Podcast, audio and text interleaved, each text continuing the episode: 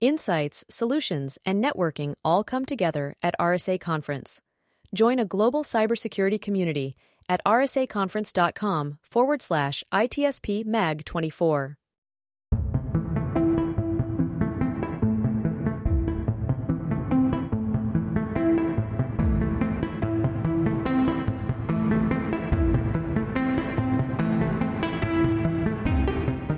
Welcome to the ITSP Magazine Podcast Network. You're listening to a new Redefining Cybersecurity podcast with Sean Martin. Have you ever thought that we're selling cybersecurity insincerely, buying it indiscriminately, and deploying it ineffectively? Well, perhaps we are. Let's look at how we can organize a successful information security program that integrates business culture with people, process, and technology to drive growth and protect business value. Knowledge is power, now more than ever. Imperva is the cybersecurity leader whose mission is to protect data and all paths to it with a suite of integrated application and data security solutions. Learn more at imperva.com. Devo unlocks the full value of machine data for the world's most instrumented enterprises. The Devo Data Analytics Platform addresses the explosion in volume of machine data and the crushing demands of algorithms and automation. Learn more at devo.com.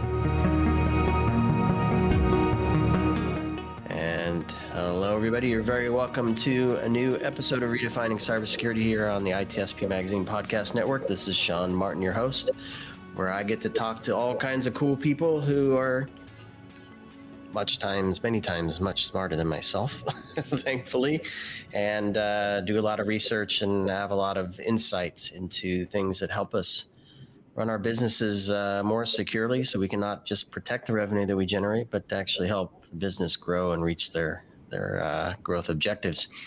And uh, bottom line is one thing, and if you're spending money uh, paying ransomware, you're not uh, you're not helping the bottom line, even if you do help things grow.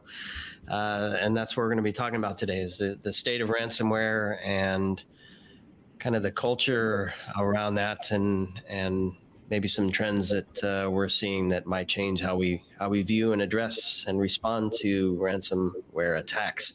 And I'm thrilled to have uh, Ari Schwartz on. Ari, thanks for thanks for joining me today. Thank you for having me, Sean. And this was, uh, as many of my conversations seem to be these days, uh, is driven by a post that you made, uh, which was a result of an article or blog that you wrote, uh, the, titled "The Path to Banning Ransomware Payments." I thought this is an interesting topic. Let's see if Ari is willing to uh, join me for a chat, and, and you agreed. So thanks for uh, thanks for joining me for this. I'm, I'm excited to get into the, the nuts and bolts of it. Um, before we do, a few words from you, kind of a view of your background, some of the things you've been involved with, and uh, we'll we'll go from there. Sure. Uh, so I uh, started working on tech policy um, probably around, you know, uh, um, about almost uh, 30 years ago, and then uh, came to Washington a couple years after working in Boston for a while with a bunch of nonprofits. And then uh, my first work that I did uh, led to some work on privacy and security. Worked at the Center for Democracy and Technology for 12 years, and then uh, moved into government and worked uh, at NIST for uh, several years, and then uh, from there was uh, detailed to the Secretary's office to be the tech advisor to the Secretary, and then came to uh, from there was uh, moved to the White House and National Security Council staff and was there for two and a half years. Um, and uh, when I left there, I moved. Uh, I got. Uh, I was contacted by uh, an old friend of mine who was at a, a firm called Venable, which is a law firm, and asked me to build a, a consulting team there uh, here uh, of non lawyers. So we're a bunch of non lawyers at a law firm uh, that we do policy and we do uh, some operational work as well. And, uh, you know, really pulling together lots of other companies and trying to come up with solutions in this space is part of what we do, um, as well as working with the clients of the firm and individual companies on their policies or, uh, or processes. Um, and so we, you know, one of the groups that we worked with uh, is is the Institute for um, Security and Technology. They built this um, ransomware task force um, in 2020. Um, it, well, it started around then, and uh, we were active in that from the beginning. Um, and one of the issues that came up there was uh, ransomware payments. We had had obviously working somewhere with working with a bunch of clients um, in this space uh, already knew a good deal about ransomware, uh, at least how the payment side work and how people negotiated it and how, what insurance companies, how to work with insurance companies on it. Um, almost everyone in that at that point, I mean, that was like you know as things were changing, almost everyone at that point uh, uh, was paying ransoms, and um, there was a viewpoint. Uh, well, from I think most of the people in the task force, like we're not at the point where if you ban payment today, like that would be a disaster for everybody. Uh, and I was certainly of that camp, but I did su- suggest that you know it should be the goal of governments to get to the point where we could ban ransomware, right? Like payments of ransomware and ban ransom, you know, so that people wouldn't be paying, um, and that should really be the goal. And uh, really, we have to build a path there. And the first steps of that are what the ransomware, the, the original version of the ransomware task force focused on, um, with it, some point saying basically at some point governments are going to have to ban it. So one one of the things, and then and I found this year that really we had gotten to a point where a lot less people are paying. You know, it's a, in fact, if you read some of the reports, it suggests it's under 50%. I would say it's probably right around 50% from what I've seen in the, in the field. Um, you know, a lot of those payments now are about more about extortion than about uh, locking, just locking down computers. But instead of, you know, uh, we have this information on you and uh, we're going to send it out is what more of those payments are about. So, um, so the, the kind of the, it has changed uh, what the, with the types of payments we're seeing. Um, and I think we're at a point now where we can kind of have a conversation of what it might look like.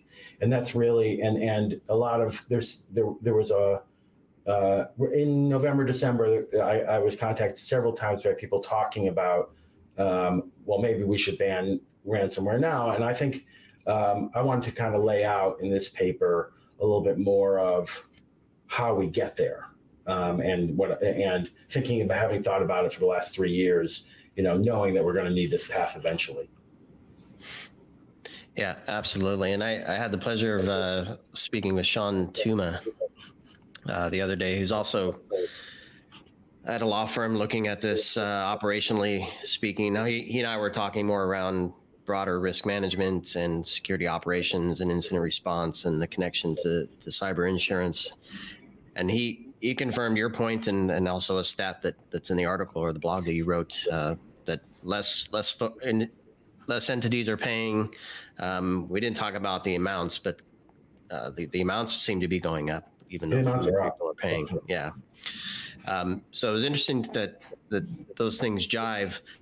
Um, what I want to do is maybe kind of talk through why maybe what what Sean suggested is that organizations are better prepared, right? So uh, they have the backups to recover. They have some technologies and controls in place to mitigate the, the likelihood of, of compromise. I'd like to get your perspective. What, why fewer are paying? Are they, are they more prepared? And then what about the I other think, half? I think they are more prepared. I think if people are more prepared. I think there has been a new focus from government and from uh, private sector on combating ransomware. So there's a lot more information being shared about the threat actors and about their techniques. Um, a lot more tools being built to stop the specific techniques that we saw in the past. So that's why you see a shift in the in the way that the uh, what the what the actors are doing.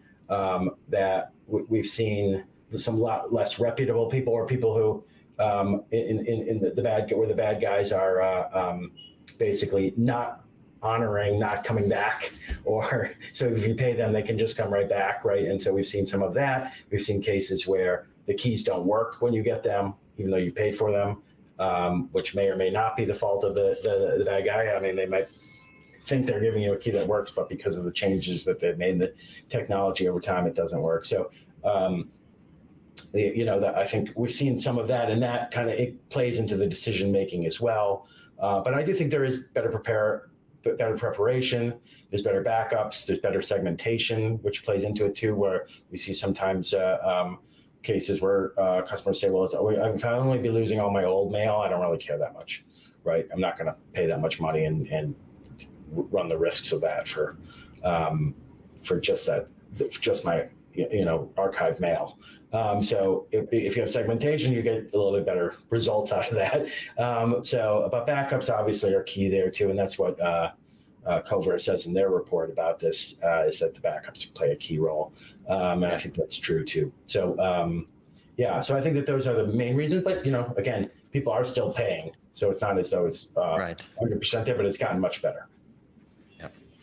So I think those, those two points there's there's the economic, which kind of touched on, and there's the I don't think we really said it directly, but the the moral. And I'm looking at your imperatives that you wrote about.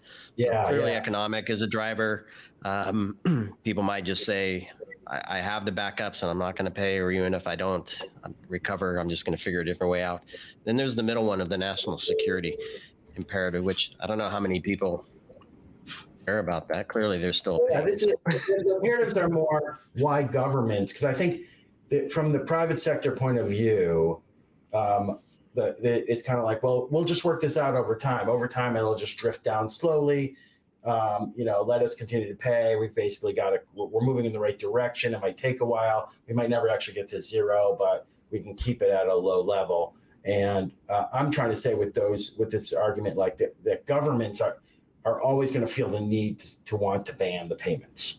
And there's three reasons for that. So um, the first one, it, it, it, well, I'll go. Uh, the first one that I have listed is the um, is the moral imperative, right? And that idea is, you know, um, as you pay, you're actually funding other people.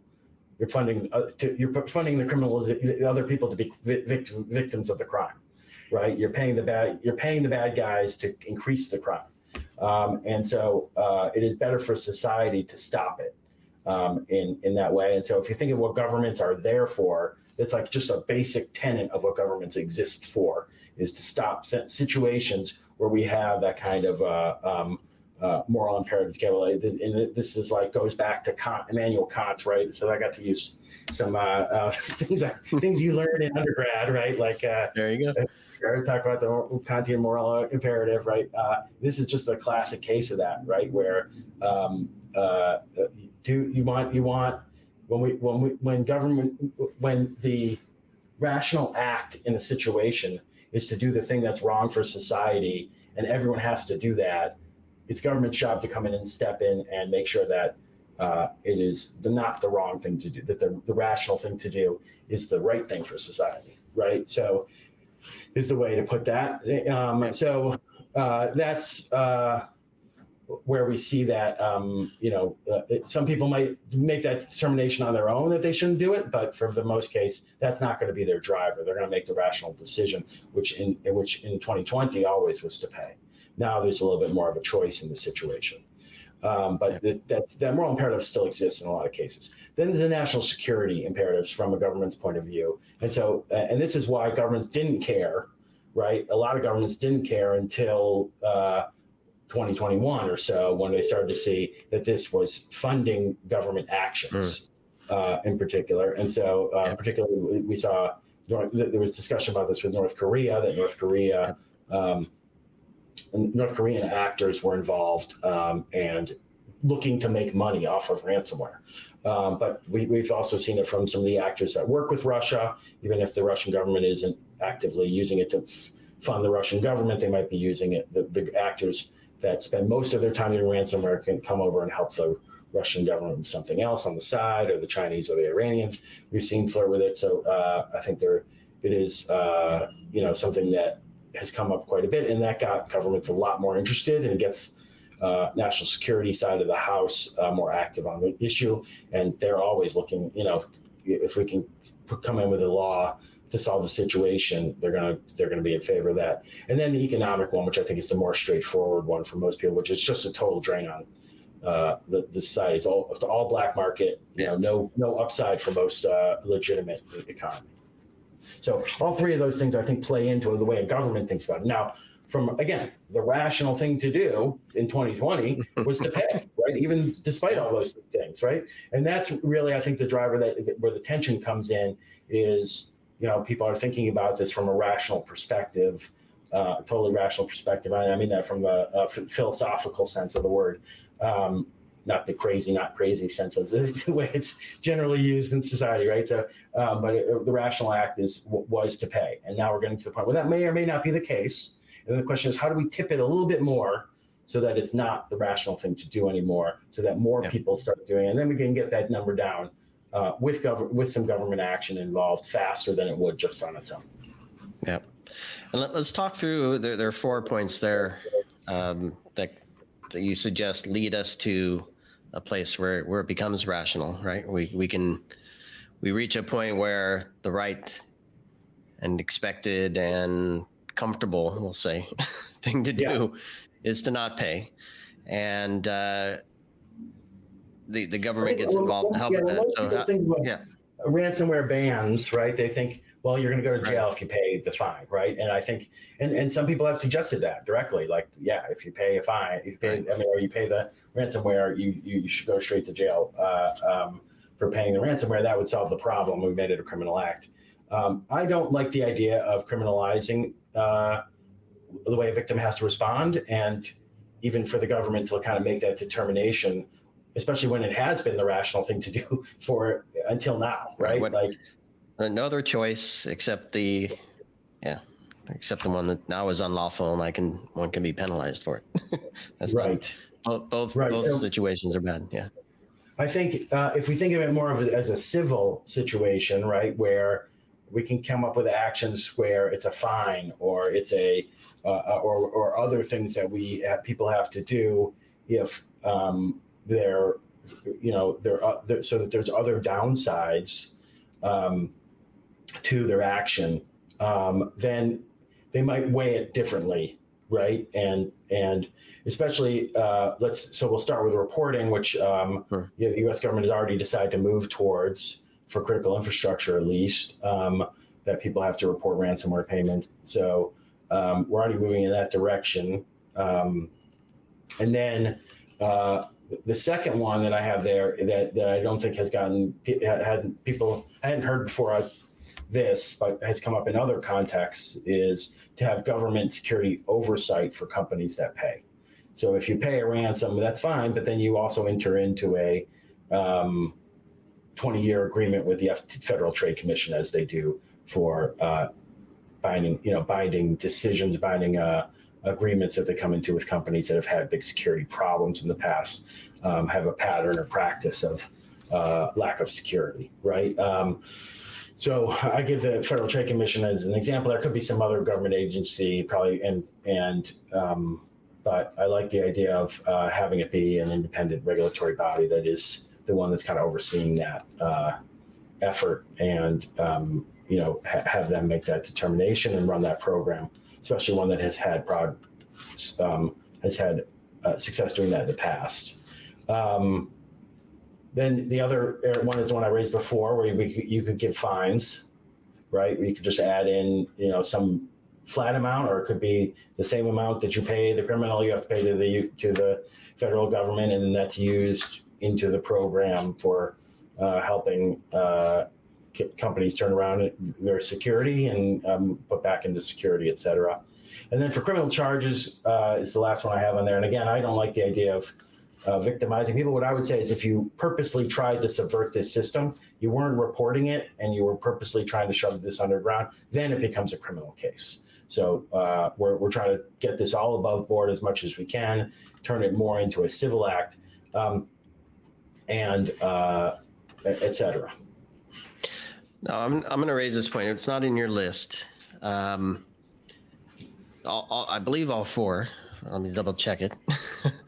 All four of those are, yeah, uh, victim reports, victim gets oversight, victim pays fines, victim perhaps has criminal charges.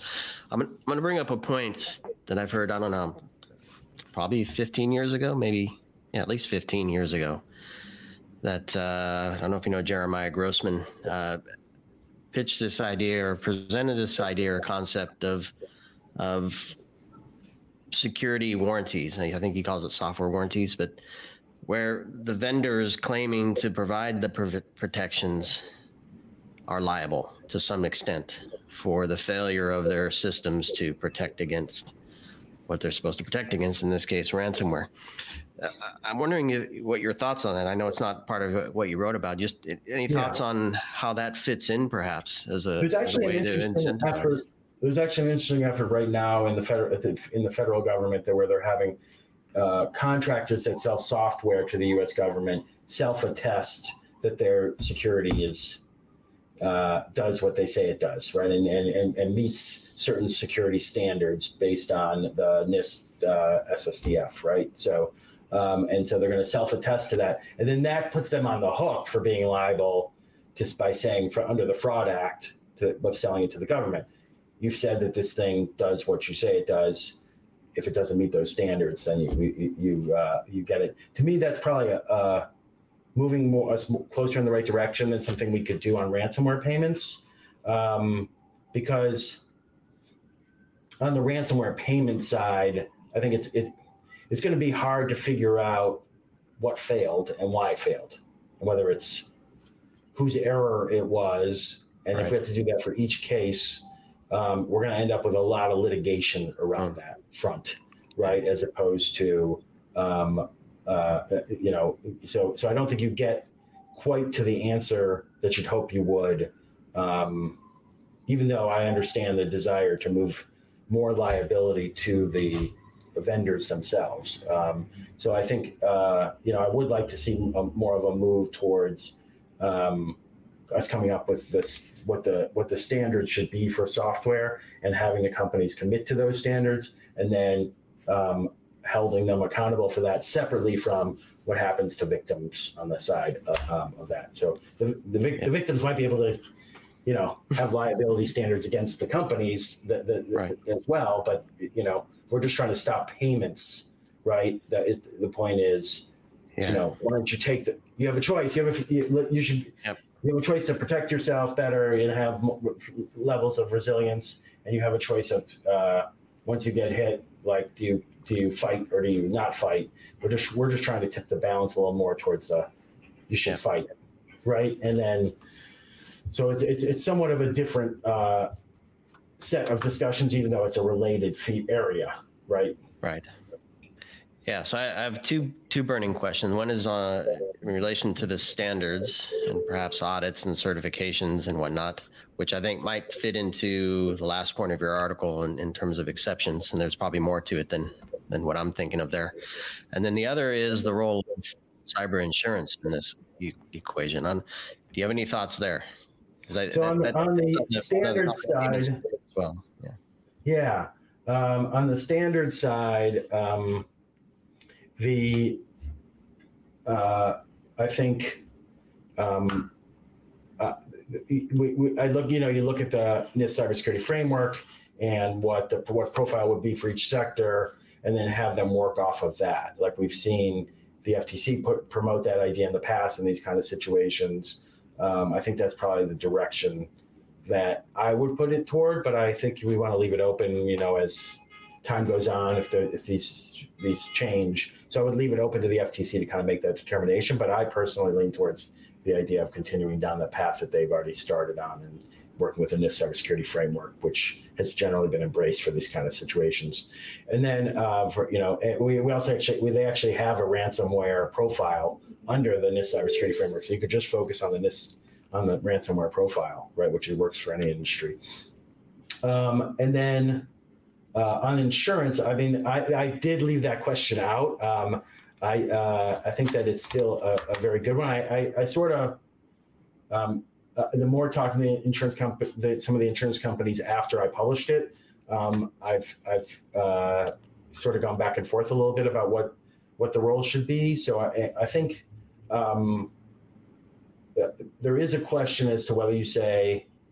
I, I think we, well, one thing we want to be sure of is that insurance doesn't cover everything involved here. That the government the insurance isn't paying the government in particular, right? So maybe, it, like I was thinking, my first thought was we could have the insurance. You could still get insurance to cover the payment to the bad actor, right? even though it's we consider it to be um, illegal in in a civil sense, um, you could you could still get a coverage to do that if you need it.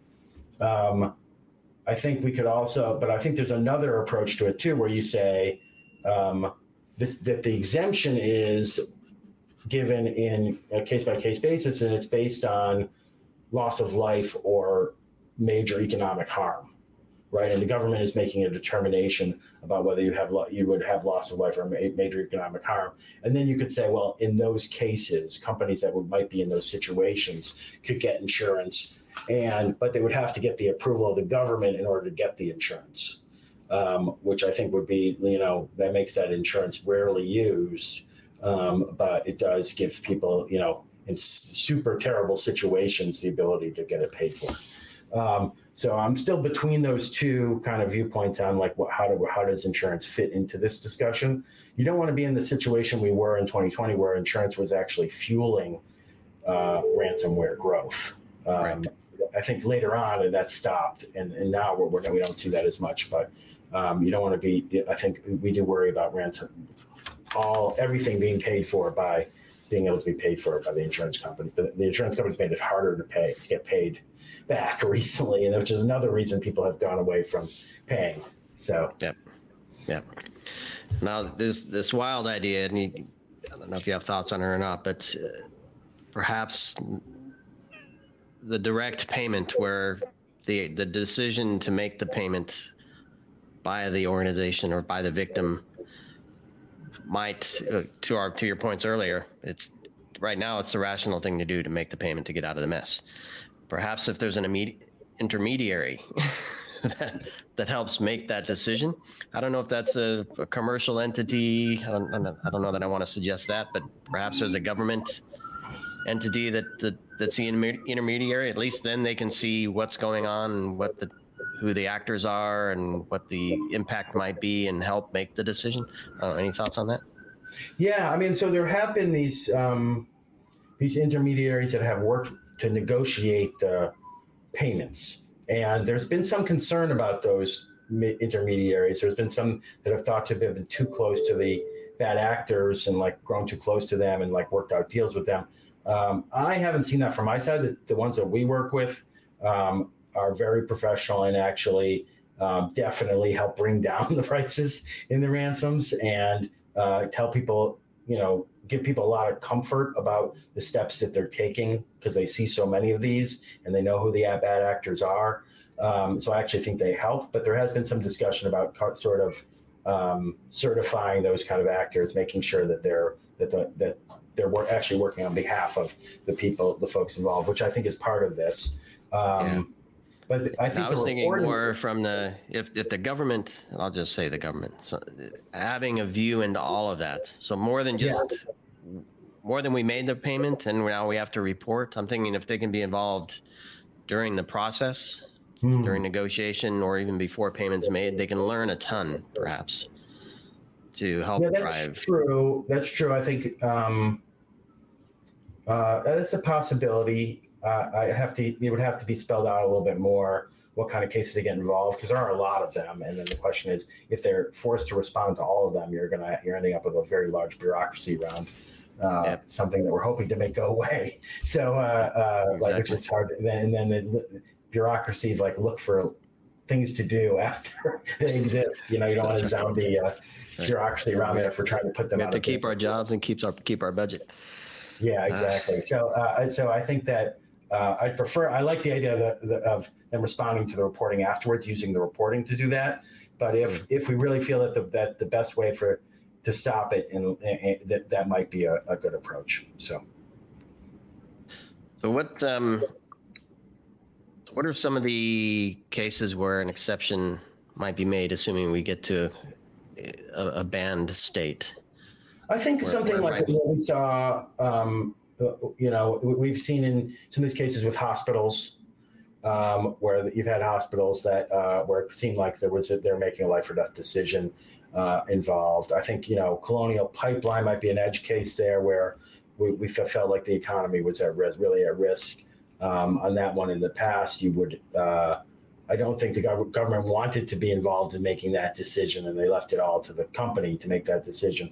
Uh, if you're forced the government to give, it might actually be a better decision made uh, in, in, reviewing it. So um, whether whether they should pay or not. So um, um, I would prefer it to be the one like one of the reasons I like the idea of an independent regulator doing it is because I'd like to have a you know a commission vote on it rather than the FBI making that determination. Because what, what I've seen of the FBI making determinations in these kind of cases is that they don't want to get involved at all. Like their their view is, you know, we're here to investigate and solve these crimes and we're not here to make the determination like you have to make the decision so they're almost never going to give an exemption for anything um, they don't want to be the one who's who's put on the line and has to to make the determination of exactly when that happens. So it has to be in a totally extreme case for the in that kind of case. So I think in some ways it's more, more important who the um, one making the determination is, and they can come up with a sets of criteria around it. But I do think it would be a, a extreme case like a hospital or a, um,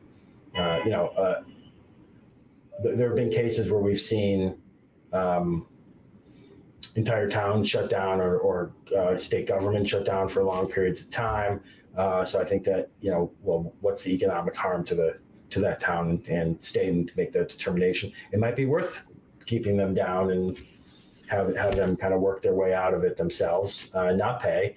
Um, you know, I think we've seen we've seen governments successfully do that. So, uh, but you know, who's we need to kind of. So I don't want to say in every one of those cases, but I think you want to have that kind of balance review. Yeah. Yeah, the first thing comes to mind is if it's critical and they get the exception, they become even a, an even bigger target because right. then the, the criminals know well those are the only ones that get to pay, so we may as well target them. You don't want to you don't want to move it more towards life or death. I do think at that yeah. point when you when you have had that happen to you though, you they better like buck them up and make sure that they can withstand uh, yeah. attacks in the future as well as yeah. so for that reason. Um, yeah. So, so I have a, a three part question to, to close here, Ari. How, how likely and when do you think a ban might happen? And what, if any, blockers exist that need to be removed in order for it to happen? I can, I can start with those two if you want, and then I'll yeah, the third. I think I think that eventually it will happen. I think countries will do it. I mean, we ban a similar situation as we ban payments to terrorist uh, kidnappings, payments to terrorism, right? And pretty much a, uh, most countries do that at this point. So uh, I think once you see one country start to do it and come up with a successful approach to it, it's gonna there, will be dominoes. Uh, that every, other countries will pick up on that. Um, so the question is more like you know how long will that take and i'm not totally sure but i think probably within the next uh, three to five years i'll start to see countries come up with uh, approaches on that. Um, and then I think we need a law passed in this case for it to happen because there's no one that really has the authority to do some of the things that I'm spelling out here. Um, even even if it were that they did take the criminal ban, you would have to add it to the list of things that were already existed in that criminal statute. So I think we probably you probably need legislation and go through Congress in the U.S. for yeah. sure. You see that at, at the federal level versus a state I know some of the states have been aggressive for other things. Yeah, it be, it, a state could do it. Uh, I think it would be sort of weird. like, yeah, would.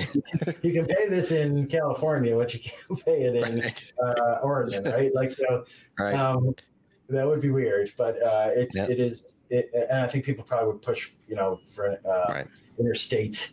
Uh, you know, so that it was unconstitutional because it it's interstate commerce involved here. Um, if right. they're if they're more involved based in more than one state. So, um, but I think uh, uh, they could do it. A state could do it. So, but I think generally hmm. speaking, a federal would be a lot more successful, especially for the types of things I'm talking about about building a program. Yeah, because uh, those programs already exist in the federal level, and most states don't have something like that. Yeah, makes sense. So, a, a two A question before I get to three. And you mentioned other countries and one flips, the other would likely follow. Have you seen actions in other countries on this front that are? I mean, I've heard folks from the UK talk about it. Um, I think Australia has talked about it. Um, yeah, those are the two I think that have been the most active. I've heard where I've heard politicians talk about it in in those countries. Um, uh, I'm sure there have been some others as well that have raised it, though.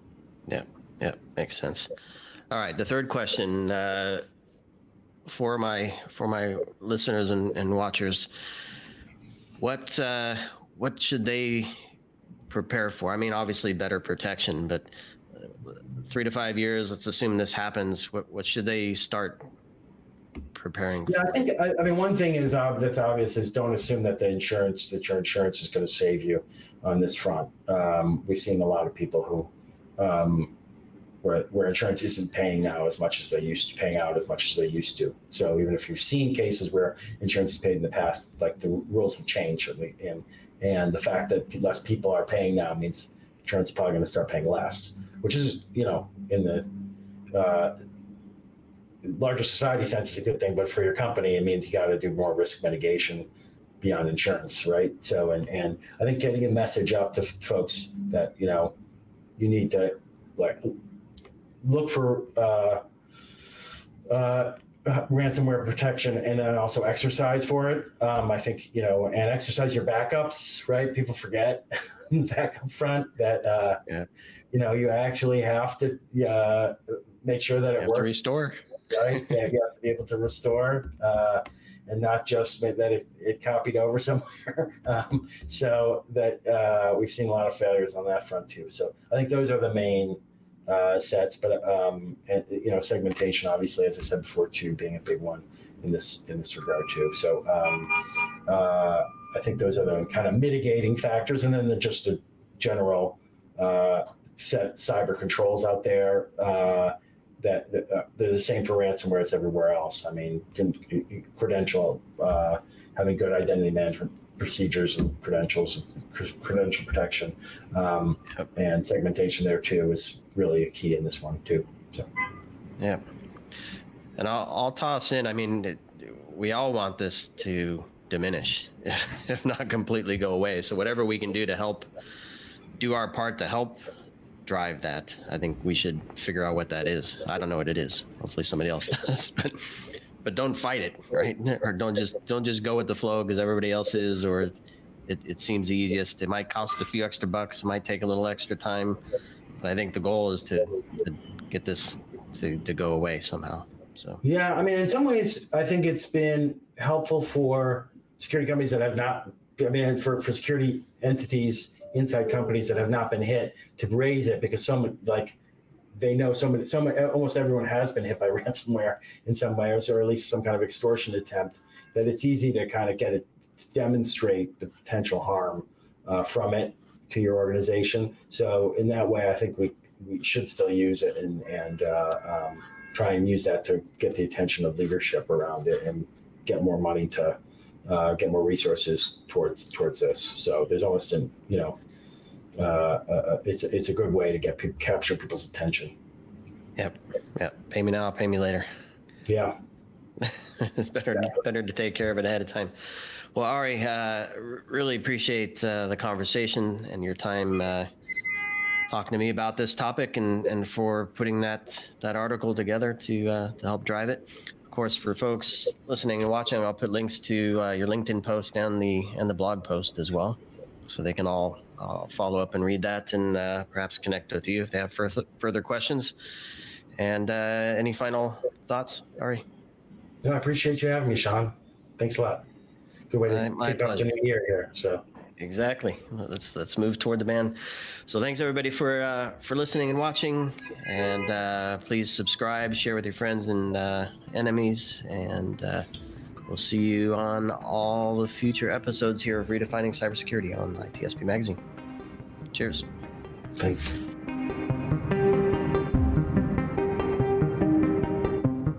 Devo unlocks the full value of machine data for the world's most instrumented enterprises the Devo Data Analytics Platform addresses the explosion in volume of machine data and the crushing demands of algorithms and automation. Learn more at devo.com.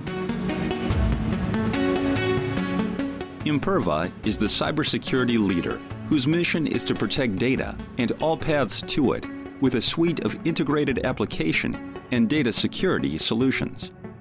Learn more at imperva.com. We hope you enjoyed this episode of Redefining Cybersecurity with Sean Martin, part of the ITSP Magazine podcast network. If you learned something new and this conversation made you think, then share this show and itspmagazine.com with your friends, family, and colleagues. If you represent a company and wish to connect your brand with our conversations, you can sponsor one or more of our podcast channels. We hope you will come back for more stories and follow us on our journey.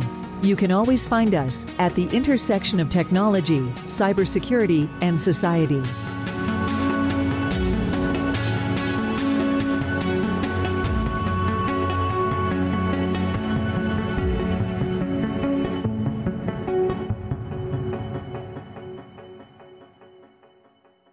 Insights, solutions, and networking all come together at RSA Conference.